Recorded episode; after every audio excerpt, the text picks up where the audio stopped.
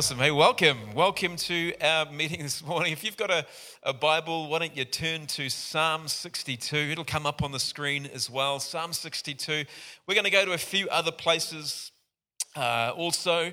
If you don't have a Bible, one will, uh, the scriptures will appear magically on the screens behind me. So that's all good. Let me just pray as we jump into the word this morning. Father, we thank you for your truth, for your ways for your mind, God, for your perspectives, Jesus, for all that you have done and are doing in our lives this morning. As we just settle in your word, just for these last few moments, God, before we launch into our week, I pray that you would come and do what only you can do. God, we may try with wise and persuasive words, but Lord, it's your power, your kingdom that's working the real good stuff in us. And so we just give you uh, this time together. Speak to us where we need to be spoken to. Challenge us where we need to be challenged. Come change us where we need to be changed. Let your word come alive in our hearts in Jesus' name. Amen. Awesome. I have a clicker somewhere uh, around here. We are going to be talking this morning. If you're taking notes, I've called this message Great Expectations. Great Expectations. And yes, I did steal that from Charles Dickens. And the similarities between what I'm about to say and that book, which I've never read, are going to be uh, plenty, I'm sure. But I, I want to talk uh, this morning to you not just about our belief of God and, and perhaps who He is. We know He's a good, good Father this morning, but rather our belief in what He can do with us in our lives, what, what He can do through us and for us. I believe He's a big, big God. Amen. Does anyone believe me? All right, cool. I just want to lift your hope levels up this morning. How many could do with some more hope in their lives? More expectancy in their lives for stuff that God's wanting to do. And so I believe that He is a God who can do, the scriptures say, Ephesians 3:20, immeasurably more than we can ever ask or imagine. Right? I mean, that is quite a lot more.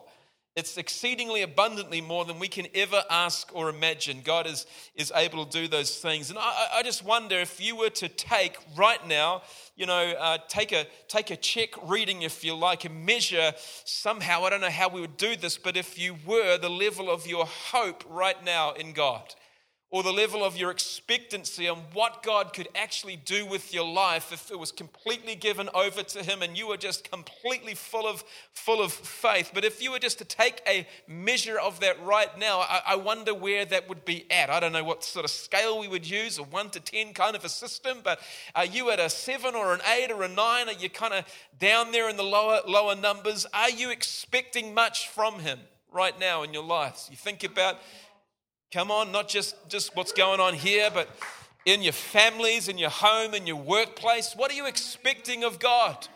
What are you expecting of Him or, or, or from Him for, for, for, for Him to do? Someone once said this let the omnipotence of God be the measure of your expectation.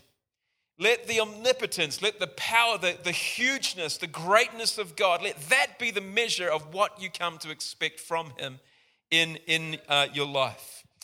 In other words, he's a big God, expect big things. Expect great, uh, great things. The Bible puts it like this in Psalm 62, verse 5. It says, This is David speaking. He goes, My soul, my inner man, the, the, the, place, the place where it really counts in life, my soul waits silently for God alone, for my expectation is from Him.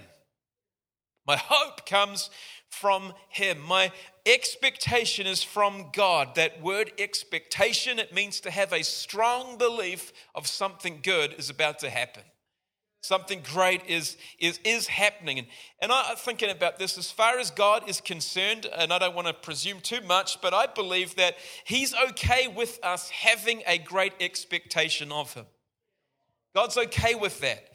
He, he's, not, he's not worried. Uh, he's okay with us having a strong belief of Him doing something good in our lives. I don't reckon that right now God is in heaven in response to our lifting hope, our about, uh, arising hope, and our great expectation. I don't think God is going, wow, these people, they're just expecting way too much.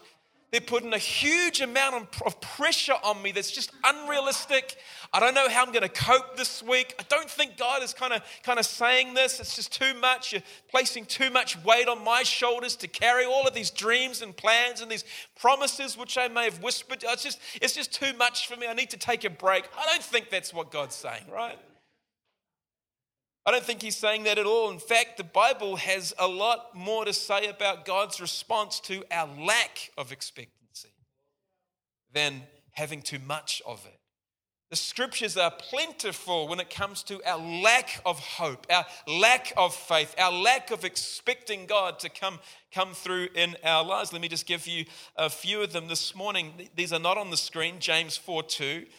It says, You do not have because you do not ask. It's not on your heart. You, you, don't, you don't have it because you're not hoping for it. You, John 14, 14, Jesus says, Ask anything in my name and I'll do it. 1 John 5, verse 14 says, Now this is the confidence that we have in him, in God, that if we ask anything according to his will, he hears us. And so it's worth asking, I think, this morning of our lives and the things that we're, that we're thinking about is what are you hoping for in God? What are you hoping for in Him? Or perhaps more to the point, what are you not hoping for in God that you should be? What are, what are you not expecting from Him that perhaps you, you, you, you could be or you should be? Is it true, and I'm going to need a response from you this morning, is it true that He is, God, is able to do immeasurably more than we can ask or imagine? True, it's true. We, we actually we believe that. We subscribe, subscribe to that that He can do exceedingly abundantly more, what is it then that you could never imagine God doing? And I, I want you to start imagining it. Maybe even expecting it. What is it that you could never imagine? Oh man, I, I, could, I could never imagine. I could never imagine my, my husband coming to Christ, to coming into a relationship with God. I, I could never imagine that. Maybe it's time for you to begin expecting that of God from them. I could never imagine my kids, my sons and daughters who are, who are far away from. I could never imagine. I, could, I don't know if I could, if I've got the expectancy for that. Well, maybe to, today it's time for us to start thinking about some of those things. I, I could never imagine the pain from my past being free of that. It's just always been with me. I can't. I don't, I don't expect God to do that for me. Maybe it's time for you to start expecting God to release healing over your life, over your soul, over your body. I could never imagine being free from this physical pain. God can heal you. We've got to have a greater expectation of Him. I could, I could never imagine this church full of people bursting at the seams and having to run a second service because there's so many people want to know what's going on here. Can you imagine that? I am expecting that of, of God in this, in this next season. Oh, they got a clap. Great. Awesome. He is well able to do it. And perhaps it's just time for us to list, lift our expectation of Him to a whole other level. Everyone say, other level. I don't know where I'm going with that, but it's time for us just to get maybe a little discontent with, with, with things that we maybe have been putting up with for too long. It's time perhaps to stop accepting the way that things are or the way that things have to be and believe God for more. Believe God for breakthrough. Believe God to take you, to use you in powerful ways. It's time to perhaps in your life get dissatisfied with the amount of people you are seeing led to Christ through your testimony and your story and your life. If you're not seeing that, maybe it's time to start expecting God to use you in incredible and amazing ways. Because guess what? My Bible says He wants to. It's His will and purpose to work through you. Not through me, just through me, not just through an hour and a half on a Sunday, but through you, right through your week and in your life. God wants to use you powerfully and do immeasurably more than we can ever ask or imagine. I reckon it's time to lay hold of those promises, to stir up the gifts that are in us, to to uh, throw off every weight that hinders us and slows us down and, and competes with his word and what he's saying, the accusation. Just time to get rid of some of that thing, things and just focus on what, what he's doing and what he's saying and renew our faith in a God that is well able. The Bible says, My expectation is from him. It's from him. I'm thinking about this, you know, our expectation, having a great expectation, a great hope on what God may do, may be willing to do, might do in, in our lives. I said, you know, what if, What if there's a connection? There's a, there's a connection point between God's ability to work through you and I. What, what if there's a connection between God's ability to do that in us and our level of expectancy of Him to do it? What if there is actually a connection between? And I know God is a sovereign God, and you know what? He'll do as He wills. But what if there is actually a, a link between our expectation of what God might do and what He will do? Are you following this morning? What, what if we could actually, now I may be kind of getting on the edge of some theology here, but what if we could actually limit or allow God according to our level of expectation? What if we could actually limit the hand of God over our lives or release him over our lives because of our expectation of him. I mean, it does seem a little far fetched, a little bit maybe dodgy, I don't know, but listen to this in Mark chapter 6. You can turn there quickly if you want. Part of it will come up on the screens a little bit later. Mark chapter 6, Jesus has. Uh, is well into his ministry. In fact, the context of this, he's just raised a young girl from the dead, so he is fully doing some pretty amazing things. And then it says in verse 1 of Mark chapter 6 that Jesus left that part of the country where he'd been doing that. He returned with his disciples to Nazareth, which was his hometown. Everyone shout out your hometown. Paraparaumu. Right. So Jesus is going, home, like, I get, uh, this is home, right? Maybe where you've come from Sri Lanka, Germany. Uh, Jesus left that part of the country, returned with his disciples to Nazareth. It didn't work, did it? His hometown. The next Sabbath, he began teaching in the synagogue, and many who heard him were amazed. So there were some people who were amazed at the words of Jesus. And then they asked, Where did he, where did he get all this wisdom? and the power to perform such miracles. And then, verse 3, something happens. It says, Then they began to scoff. Hang on a minute, he's just the carpenter, the son of Mary and the brother of James, Joseph, Judas, and Simon. And his sisters live right here among us. And they were then deeply offended, it says, and refused to believe in him. And then Jesus told them, hey, listen, a prophet, you know what, is, is honored everywhere except his hometown and among his relatives and his own family. And then it says this really interesting thing in Mark 6, verse 5. It says, and it doesn't matter what version you read it from, pretty much all of them say these words because of their unbelief. These words, he could not do any miracles among them. Because of a lack of expectancy about who Jesus was and what he could do, it says that Jesus, the Son of God, could not do any miracle among them except to place his hands on a few sick people and heal them. So just a couple of small stuff, you know, like just eh, be healed, right?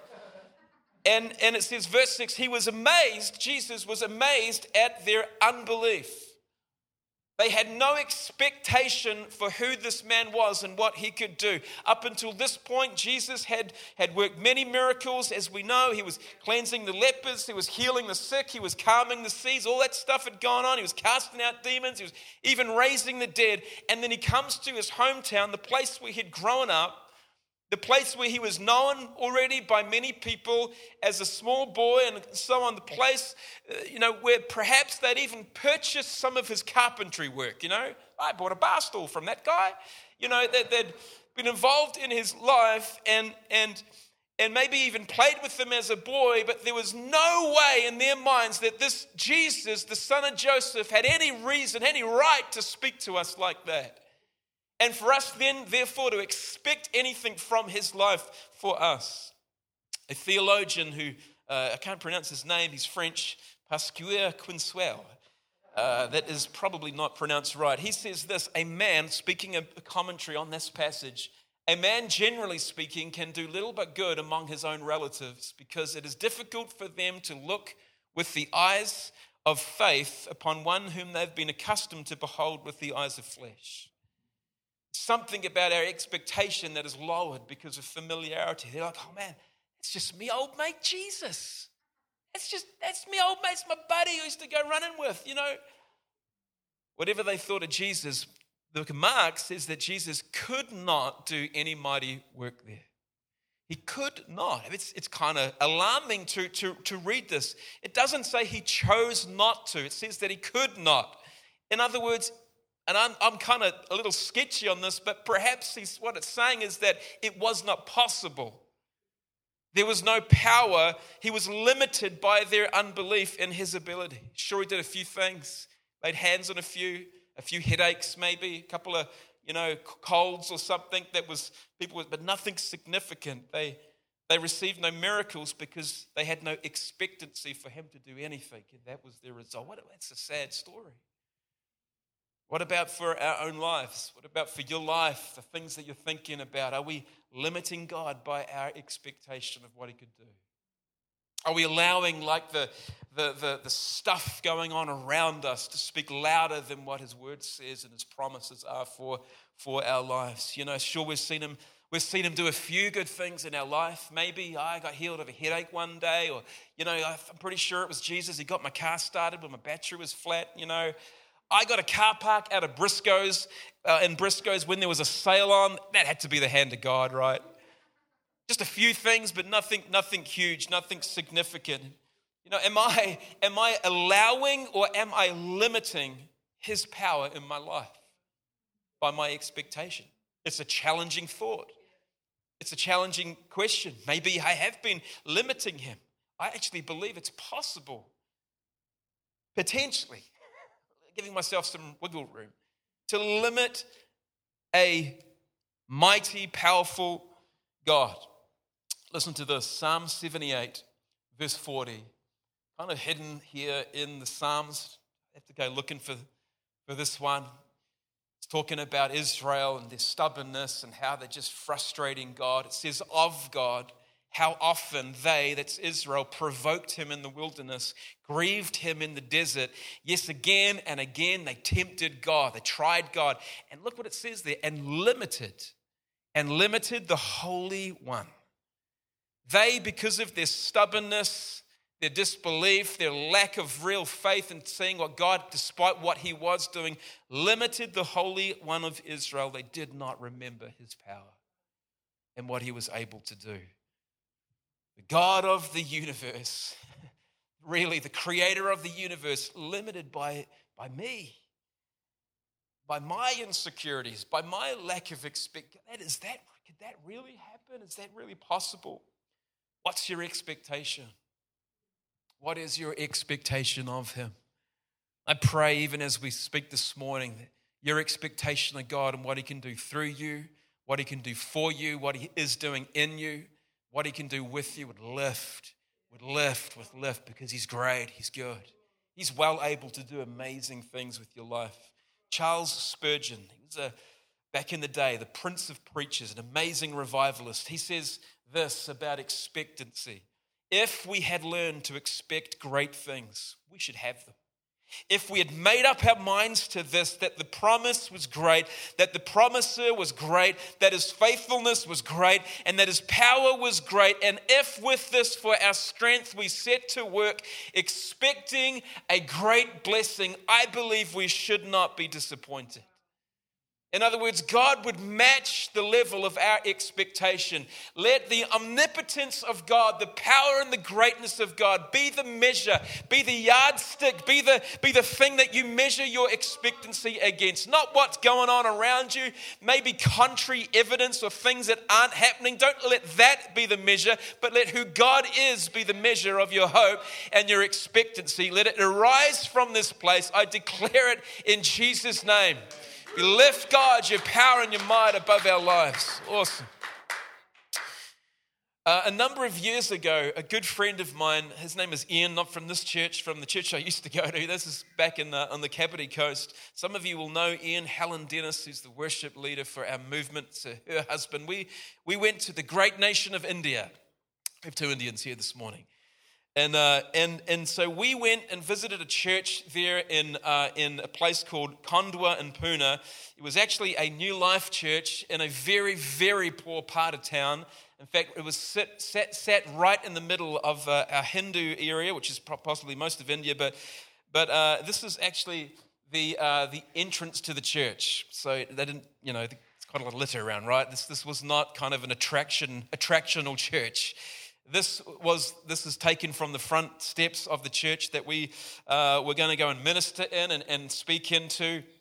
And uh, it was quite amazing for me, having been brought up, and it's my first time outside of uh, kind of a Western world, suddenly seeing poverty and seeing, speaking into an area that was where they weren't all happy and clappy for Jesus. These ones were being persecuted in this place. And, and this is my friend Ian on the left, and this is an Indian man who ran up to him during our, our time there on that church, who was really, really eager to meet Ian again. And I say again because Ian had been in that church about 12 months prior to this. And uh, he had prayed for this, this man, now smiling with his arms around his shoulder, because he was now unrecognizable. And the story goes that a year earlier, this man was dying of AIDS.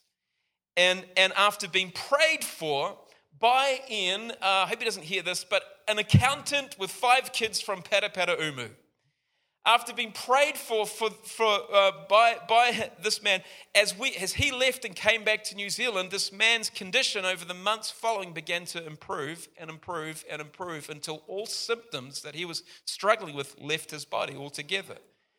And then he, we found he now has a job. He was now providing for his family, and every symptom is gone from, from. And so he's like, I gotta go, I gotta go and say hello to that guy. Remember me. An amazing, an amazing story. And, and we prayed that Sunday morning for literally hundreds of people. There were 250 people in a room about quarter of the size.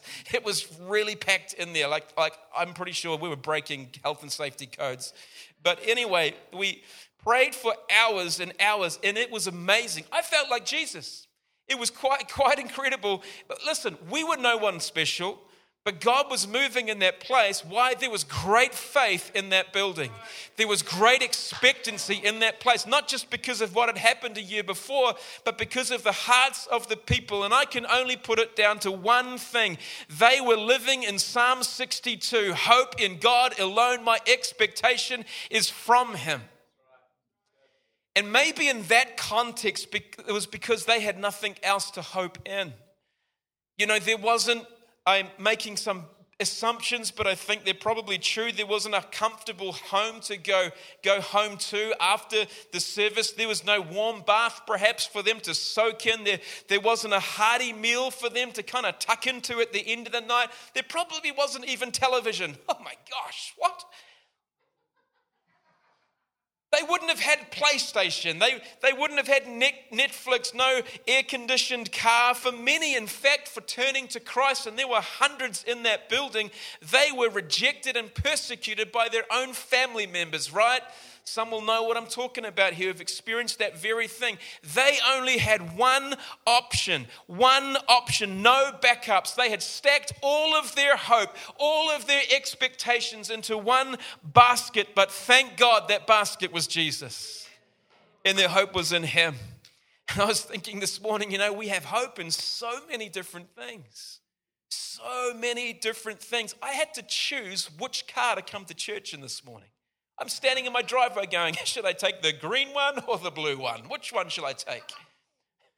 So many options, so many comforts, and I just, I don't know. I'm not saying let's get rid of those things, hear me, but uh, although someone could buy my car, but I am saying our options, our many options, and our comfort can can, if we allow it, dull the hunger pains or the hunger for God's power and presence in our world. There's just something about comfort that kind of causes us to relax and take it easy. Complacency comes in when the chips are up, when everything's going well.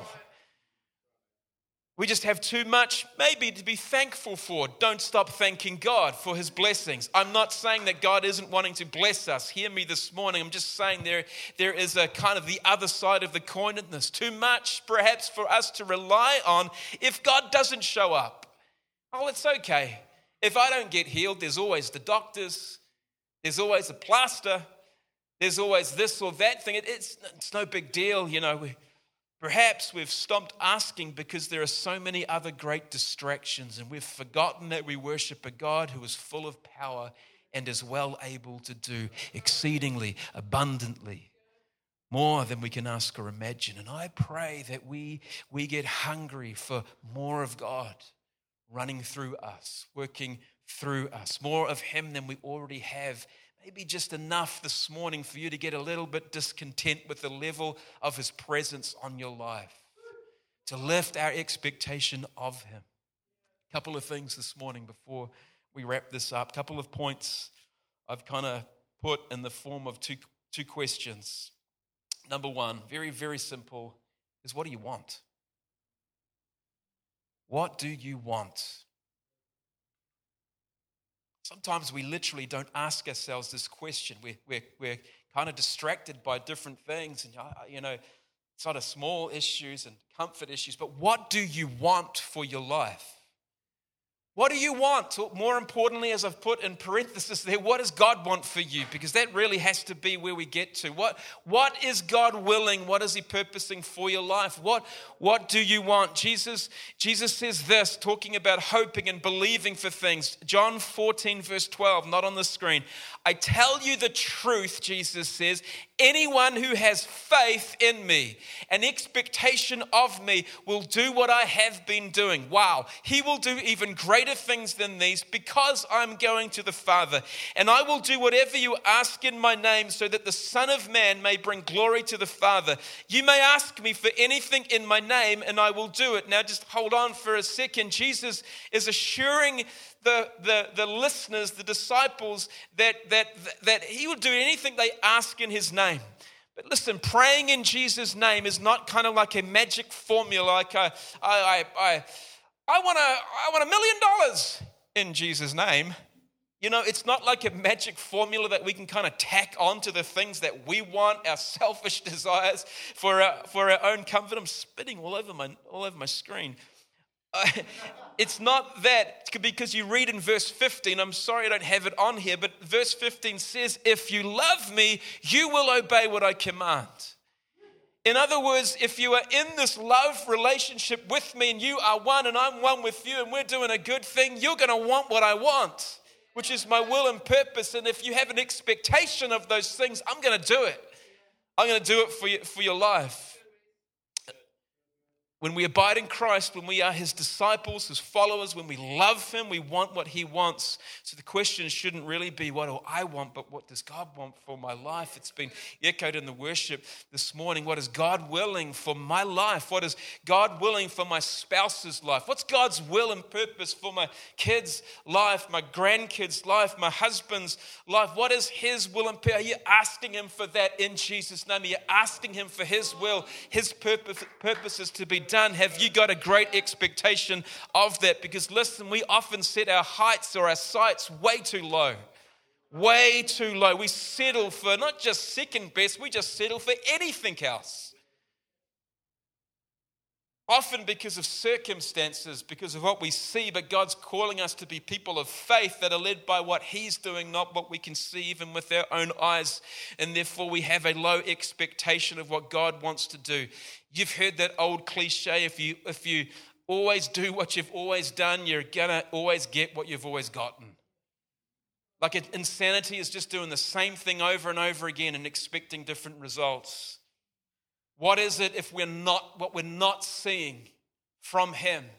There's, there's need to be a shift, perhaps in gears, of what we're doing, our expectation, our faith in God, a God who is well able. We naturally tend to base our expectations on what we've experienced in the past. We read that about Israel. They did not remember God was, they forgot how good He actually was. But I wonder how much more He has in His hands for us if we'd only start believing for those things, start declaring those things, start coming into alignment. I've said this many times and I'll keep saying it because I reckon it's a, a great practical thing if you come into my house, into my ensuite, although I don't know why you would be in there. That's kind of odd. But if you did, you would see on my ensuite mirror is a laminated piece of A4 paper which has about five declarations that are things that God has spoken either through prophecy or through his word that we've gotten hold of that I do not believe or that I am having trouble believing. But I know that it is true. And every morning I'm brushing my teeth, I'm, I'm reading that out, I'm declaring that out, toothpaste going everywhere, until my mind aligns up with God's truth. That I will not be dictated by what I can see with my own eyes, but what God has spoken. And I got to fake it until I make it, until I believe on the inside that what God is saying is true and He will do what He said He will do. Please don't come into my ensuite bathroom.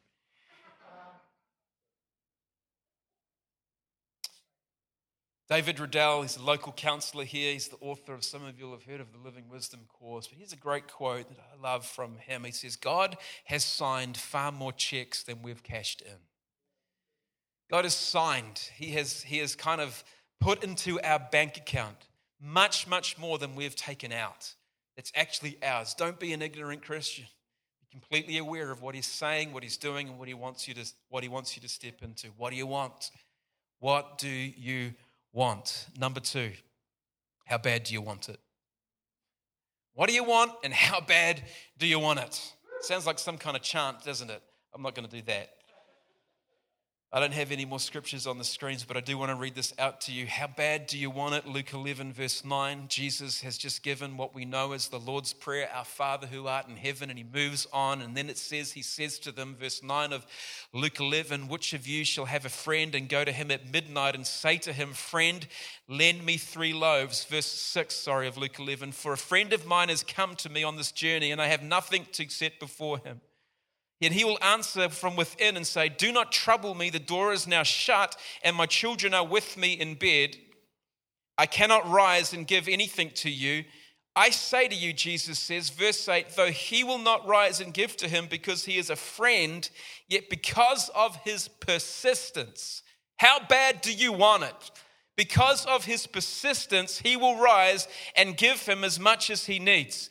Verse 9 says this So I say to you, ask and it will be given to you, seek and you will find, knock and it will be opened to you. For everyone who asks receives, and he who seeks finds, and him who knocks it will be opened. If a son asks for bread from any father among you, will you give him a stone?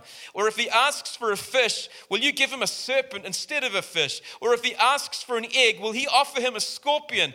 If you then, being evil, know how to give good gifts to your children, how much more, how much more will your heavenly Father give the Holy Spirit in that context to those who ask Him? How bad do we want what He wants for our life? How bad do we want it? Jesus said the friend wouldn't give, wouldn't get up and give the man three loaves told him not to trouble him, to go away. But the, the man in the story begins to keep knocking on his friend's door. He kept pounding on the door of his friend. I want you to catch this friend. He keeps asking of his friend. Listen, it wasn't because of friendship that the friend gave him the loaves. It was because he persisted and then he got as many as he needed. How bad do you want it? Or how good do you want it? How much do you want what God wants for your life? Let me just keep reading. I just feel like there's not everyone's convinced. Luke 18, verse 2. Luke 18, verse 2. Verse 2 says, Jesus said, In a certain town there was a judge who neither feared God nor cared about men. And there was a widow in that town who kept coming to him with the plea, Grant me justice against my adversary. Verse 4 of Luke 18 says, For some time that judge refused, but finally he said to himself, Even though I don't fear God or care about men, listen to this, verse 5, yet because this widow keeps bothering me,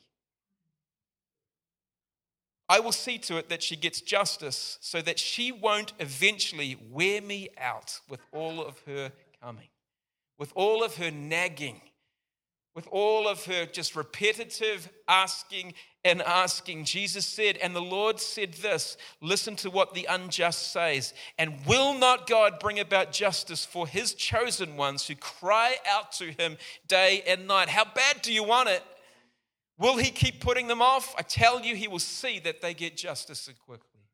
There is a principle of persistence of pressing in, of not letting go, even despite failure or, or disappointment or things happening not the way that you want. There's something about just pushing in, just standing up again and saying, You've said you'll do what you will do. And I want it bad. I want what you want for my life. I want, I want to see my, all of my family members come to Christ. It's not happened yet. I want it bad. God, you've promised me. It's your will that none should perish. I'm standing with you in, in this. Because the widow kept bothering me, I will see that she gets justice. When was the last time? I'm not asking for a show of hands or an answer here, but when was the last time that we tried to wear God out with our expectations? when did we do that? You know, because listen, echoing right through the pages of scriptures, we could go on and on. The woman who pushed through the crowds just to grab a hold of the garments of Christ, the, the hem of his garment, pushed through, persisted. She shouldn't have even been out and about. She should have been locked away at home. She was breaking the law, the Jewish law, but she got out of that place. She pushed and pushed and pushed because she knew if I just get hold of Jesus, things will happen. Just, you know, we, the, just because we're, we're friends with God, listen, just because we're friends with Him, we are no longer servants but friends with God. Uh, just because that is the case doesn't mean we are automatically entitled to everything that He has for us because some things we've got to persist and push through from. We got to cash in. We have to withdraw. We got to get God's attention. Think about uh, Jacob who who wrestled with God until he received his blessing. There is something here that the, the, the, the, scriptures say that the kingdom suffers violence and the violent will take it by force. There's something not passive about our faith, our expectancy that needs to be engaged and go after these things. How bad do you want it? How bad do you want it? Maybe, Jimmy, you could come and play the guitar for me, mate. So I begin to wrap this up. My soul waits for God alone. My expectation is from Him. Listen, God is able. we got to expect, we got to start expecting His power in our life. Listen, God won't visit where He's not expected to. I'll let that hang for just a few more seconds. God will not visit where He's not expected to. And I just had this thing just drop into me. God will not come on behalf of someone else. If you, oh, look, I don't have no faith, no, ex I'm just going to rely on the person next to me to do all the work. God has something for your life, but it's going to match with your expectation of who He is and what He's able to do. What are you hoping for in God? What is God willing for you? And are you hungry for more of Him? Maybe this morning you're not hoping for much. You're not believing for much today. Things in life may have worn you down, and how many know that life has a way of just wearing you down, dragging you down? Maybe that's you this morning. You feel a little worn out. I want to remind you this morning. I just want to remind you. I want you to hear, hear this this morning. Hey, listen, listen, His power has been made available to you. His power is available to you. God's, God, I believe, is saying today, hey, listen, son and daughter, start asking me again? Would you start asking of me again?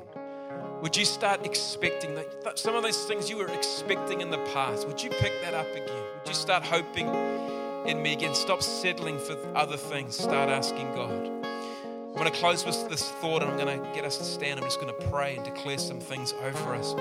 In Acts chapter 3, you can close your eyes right now if you want to. In Acts chapter 3, there's a great story that a lot of us will know Jesus, sorry, not Jesus, Peter and John, they go to the temple to pray, as was their custom. They were regularly going to the temple to pray. It's kind of the church, if you like. And at the temple gates, there was a crippled man who was lame from birth. And he lies there every day crying, begging for money. The Bible says that every day they carried this lame man to the gates of the temple. Every day, lying on the ground, he begs for money. Every day, Peter and John go to the temple and they walk past this lame man. And I imagine that this lame man, after a few days, a few weeks, a few months, maybe even a few years, would just become kind of part of the scenery. It's just what happens. There's the guy. It's just we get used to it. We get kind of comfortable with it. They accept the fact that he's crippled, accept the fact that he's in their faces every day calling out for money. Even perhaps, and I think probably so, the lame beggar has accepted his own fate. He's not expecting anything else out of his life. He just wants money to be able to buy things, probably. And he's probably thinking, listen, this is what life has dished out for me. This is my portion. This is all that I deserve. There's nothing great, nothing great other than this. Every day I'll come and beg. And that day would have just continued like any other. But this day that the Bible talks about in the, in, uh, in the book of Acts in chapter 3, as Peter and John walk past, something in their spirit rises up and and they're thinking, you know what? We've walked past this lame man enough times. And they remind each other wait a second, we have the power of his name given to us. We've been given authority to appropriate that name over things and over stuff. That's certainly seen it, that's certainly been demonstrating. And we are one in Christ. Peter goes up to that lame man. You know the story. He says, Listen, you want money? I've got none of that. I got no silver, I've got no gold, but what I do have, I'm about to give to you. I've got something for you, lame man, that is better than all of the silver and gold in the whole earth. I've got something greater than any medical doctor can give you. I am one in Christ, and He is one in me. He says to the lame man, In the name of Jesus Christ of Nazareth, get up and walk. And Peter takes him by the hand, he pulls him up, and immediately it says that strength fills his body. And that day is like no other day for, for that man. Why don't we stand this morning? I believe, and maybe just for the purpose of this message this morning, that that lame man perhaps represents some things in our life that we've put up with for far too long. That lameness, that disability, that, that thing that was going on in his body, things that perhaps we've settled for. And I want to tell you, friends, until you and I stand up and say, you know what, enough is enough. I'm sick of being, of being held low with my faith and my expectation until we lay claim on the power of Christ, we are going to let the devil rob us over and over and over again. Maybe it's physical sickness that you've been just accepting. Maybe it's a family member who's far away from God that you've just stopped praying because this is just the way it's going to be. Maybe it's a relationship that you're in that you're expecting, well, you did expect more for, but you've just settled. Things you were once fighting for, but for whatever reason, you've lost the fight and you have stopped asking. Maybe you are dry in your walk with God. The fire's gone out. Listen, it's time again to call on that name. His name is mighty to save, mighty to deliver, mighty to restore, mighty to do incredible and amazing things. For us as a church, I just feel so stirred what God is pulling us into, what God has for us as a, as a body, as a community. I really feel that a sense of, of significant prophetic destiny over us as a church, Aspire Church. There's something we've got to go, you know what? It's time for us to start believing, time for us to start expecting more, time for things to start happening in my life, time for my testimony not just to be simple words, but the power of God laced with that to see others come to Christ. Today, God is asking us to ask of Him. Today, He's reminding us to contend and fight for everything we believe He's intended for us to have. Would you bow your heads for just a moment or two? I want to pray, and declare some stuff. God, we thank you your truth, for your ways, for your word. Thank you for the hope that we have in Christ. And I want to give a moment in just a second for anyone here who does not know Christ, has never given their life to Him, surrendered their life to God. Father, I pray that there would be something I, I thank you, lay hold of with perseverance that we would press in, that we would rouse ourselves, that God, we would awaken, you would awaken in us by the hope of your Holy Spirit. Fire again, God, for the things that you want. That we would faithfully and discipline and enjoy run after God, your purposes and your promises for our life. And for this church, I pray, I thank you, Father, for a great future, great hope. I thank you, God, as it has been prophesied and spoken of many times that churches would come out of this place, right up and down our nation. Thank you, God, for the cogs, the wheels that are turning in your in the sense of your prophetic destiny and promises. Behind the scenes, you're doing things that we can't even see. God, may we be faithful, God, when we can't see anything, believing, persuaded. I pray, God, over every person here this morning where there is faith lacking, where there is hope that is that is deflated, God, where our expectancy levels are not where they should be. In Jesus' name, lift our heads. Our heads be lifted towards you, God. Give us a glimpse, Lord. Give us a glimpse, God, of the possibilities in you that it is true.